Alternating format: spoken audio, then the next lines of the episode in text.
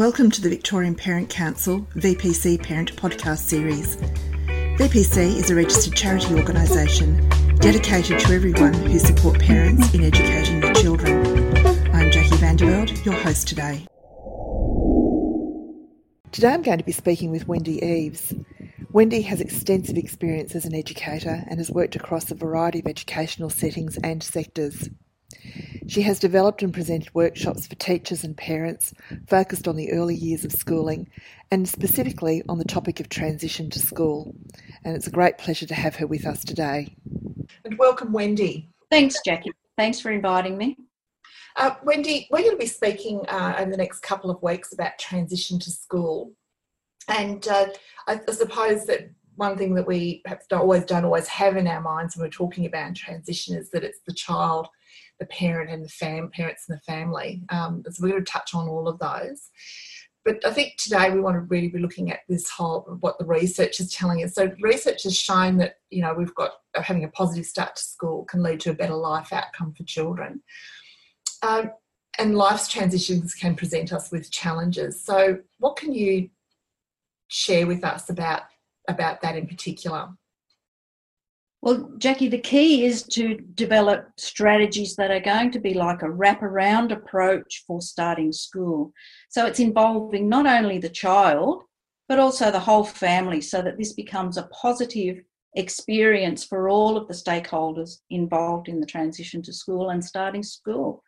Because it is a life milestone, and parents will be looking back at this first day of school for their child many years later and still looking at that as being a really milestone event in the family's existence. So it's a big step, but preparation has definitely got to be the key and, and helping your child to feel positive about starting school and having a, a really smooth transition from prior to school into school.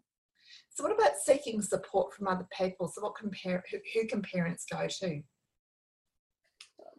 Well, initially, if their children are in early childhood services, they're a great resource in terms of supporting them to connect with all of the people that are going to be involved in their child's starting of school. So they will help them to understand their child's capabilities and where they're at, but they'll also link them into the schools that they'll be attending, where they actually can go, to meet with the people that are going to be looking after their child as they move into school.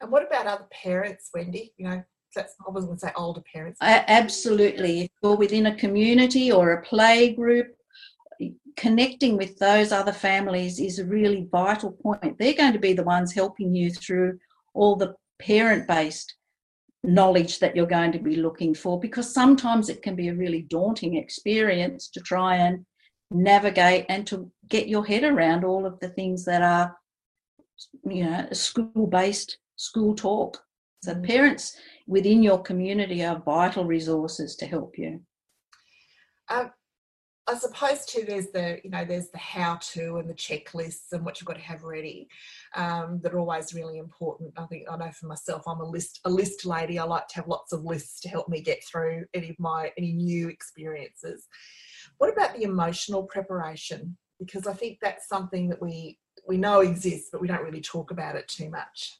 That's so important, Jackie, because it's not just about an academic environment. This is a social environment.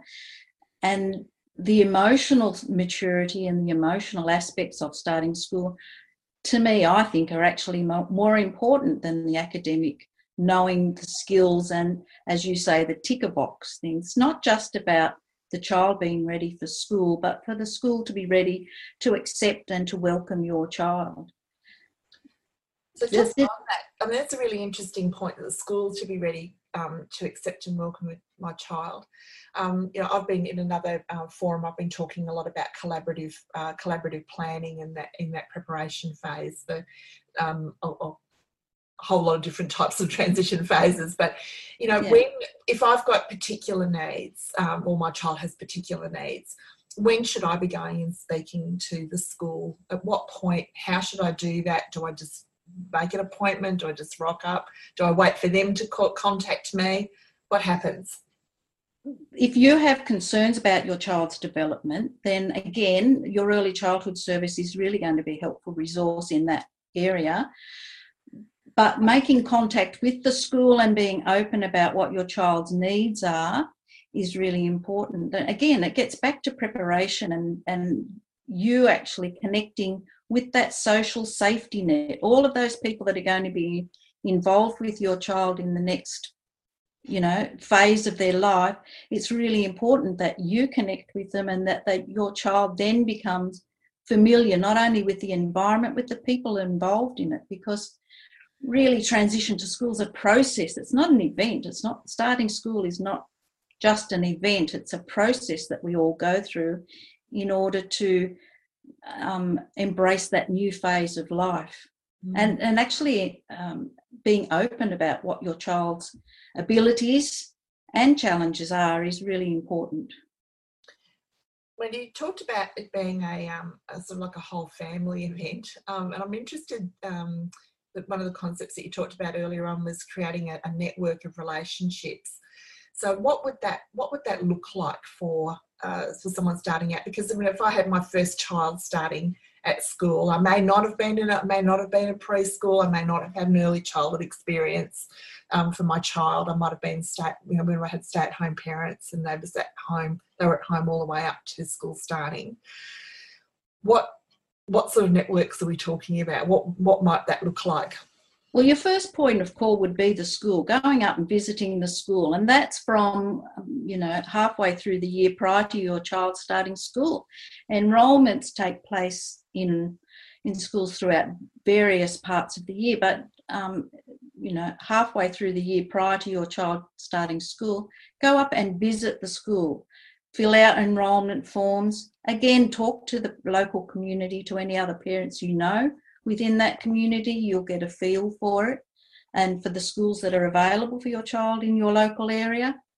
Um, it's it's seeking that support, gaining that knowledge, and getting a better understanding of the um, po- possibilities and the opportunities that are out there for your child.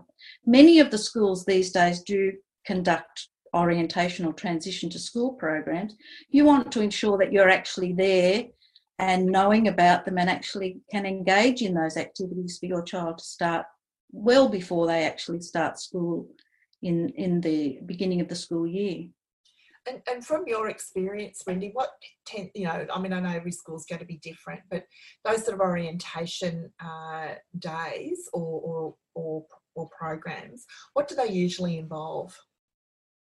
Lots of them will involve a number of weeks, a number of sessions that the children can actually attend the school for some part of the day of the school. They'll engage in learning activities, they'll be linking with the other children that might be starting school that year. They often the schools will provide opportunities for the parents to come and meet with one another and to gain a deeper and better understanding of what school's going to be like for their child it, it's that building a bridge of familiarity that's really important, for not only for the child but for the parents. Mm-hmm. The the child's challenges and tensions and stresses about starting school can be lessened so much by connecting with the school, getting to know the school, and meeting the children that are going to be in their class when they start the following year. So, linking with the school and finding out when those opportunities are going to be taking place are really vital in terms of enabling a positive start and a, a, smooth transition in the year that they start school. And all of that, I suppose, one of the key um, you know matters that we've been addressing in, in podcasts across across this year in particular has been around mental health and anxiety.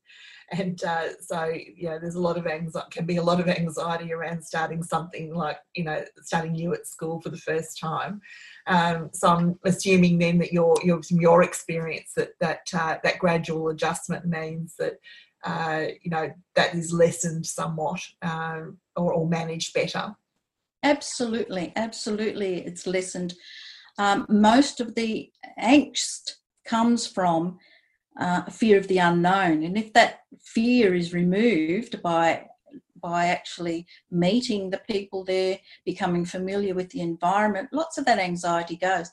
Again, not only for the child but for the families, because sometimes it can be very anxiety provoking um, transition to actually start this your child starting school can be a really major event and it can cause you a lot of anxiety if you are nervous about your child starting school for the first time.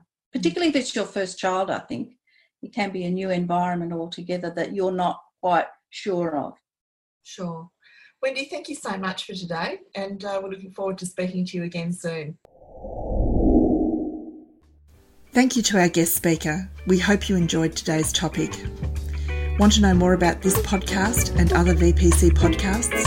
Please visit the VPC website vicparentscouncil.vic.edu.au and leave a review. We would also welcome you to contact us if you would like to be our guest or if you have a topic around parenting and education. Thank you to Melbourne singer Emma Sydney for her permission to use her soundtrack, Cherish. Until next time, thank you for listening.